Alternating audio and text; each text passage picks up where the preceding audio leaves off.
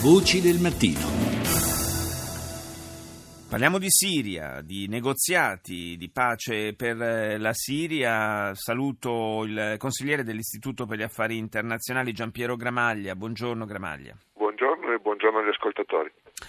Dunque una nuova tornata, la terza dei colloqui eh, per la Siria che eh, secondo quanto eh, diceva ieri il, eh, l'inviato del segretario generale dell'ONU, Staffan de Mistura, che eh, ha curato diciamo, la eh, compilazione de- degli inviti per questa eh, tornata di colloqui, eh, è una, eh, diciamo, un'occasione che non può essere fallita, così ha detto. In realtà però eh, ci arriviamo in un clima per niente semplice, derivante anche proprio dalla difficoltà di stabilire chi possa partecipare e chi no.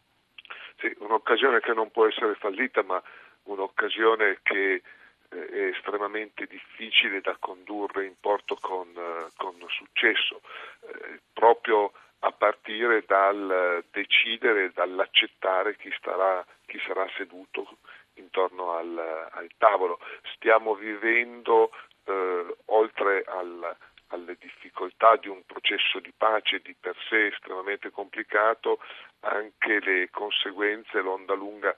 di quello scontro tra Arabia Saudita e Iran che c'è stato all'inizio dell'anno e che certo non è stato superato e poi ci si è messa anche la Turchia a complicare le, le cose. Quindi eh, tutti d'accordo che intorno al tavolo in linea di principio ci devono essere i protagonisti non terroristi del confronto in uh, Siria, molti problemi nel definire poi chi sono i terroristi, qualcuno considera i suoi avversari terroristi a parte il sedicente Stato islamico che per tutti eh, lo è. Eh, quindi abbiamo per esempio il, la Turchia che non vuole al tavolo dei negoziati l'organizzazione dei curdi siriani che sono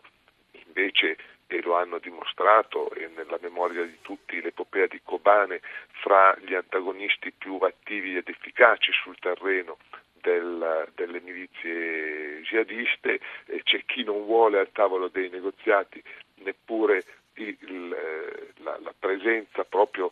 di interlocutori, di, di emissari del, del Presidente Assad che è senz'altro una delle parti in, in, causa, si parla della transizione verso un nuovo assetto politico, ma l'assetto politico attuale è rappresentato dal regime di Assad, quindi c'è molta difficoltà nell'accettare ciascuno la presenza di altri a quel tavolo. Sì, fra l'altro l'esclusione dei curdi, proprio per i motivi che eh, lei sottolineava, Gramaglia, eh, suona particolarmente eh, clamorosa, diciamo. Loro stessi hanno eh, manifestato um, un forte disappunto per questo, sottolineando come da cinque anni eh, siano in prima linea a combattere e insomma tenerli fuori da, da colloqui di questo tipo c'è davvero da chiedersi che, che, senso possa avere. Tra l'altro la stessa opposizione siriana che si è riunita eh, invece a Riyadh in questi giorni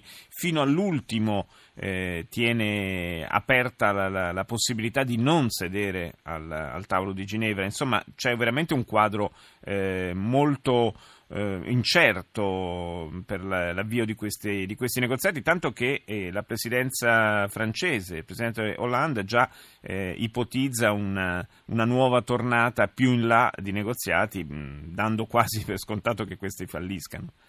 Sì, eh, la, la, come, come, lei ricordava,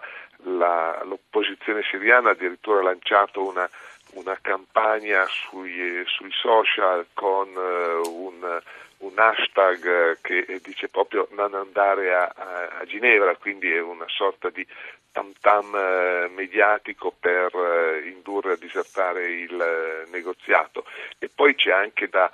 da dire e un po' la mossa francese va in questo senso che da una parte c'è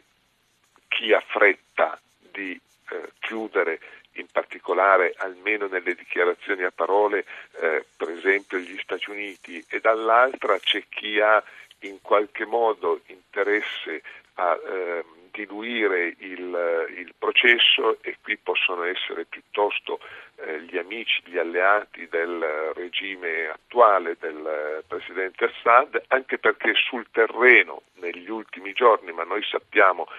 che questi processi sono un po' a fisarmonica, ma sul terreno negli ultimi giorni le forze lealiste sembrano sull'offensiva, stanno rafforzando le proprie posizioni, hanno anche ricevuto eh, di nuovo un certo supporto politico da parte per esempio dei cattolici eh, siriani e quindi eh, quando rafforzano le posizioni sul terreno si presentano poi più forti anche al tavolo della trattativa. Sì, poi come giustamente sottolineava eh, Gramaglia, cioè sono, sono, fasi, insomma, è un po', è un po l'andamento eh, eh, di, questa, di, questa, guerra ha vissuto fasi differenti, non è detto che chi appare in questo momento spinto da, da una inerzia positiva poi eh, fra qualche settimana sia nella stessa situazione, insomma è davvero un quadro molto complesso da tutti i punti di vista. Io ringrazio Giampiero Gramaglia dell'Istituto per gli Affari Internazionali per essere stato con noi.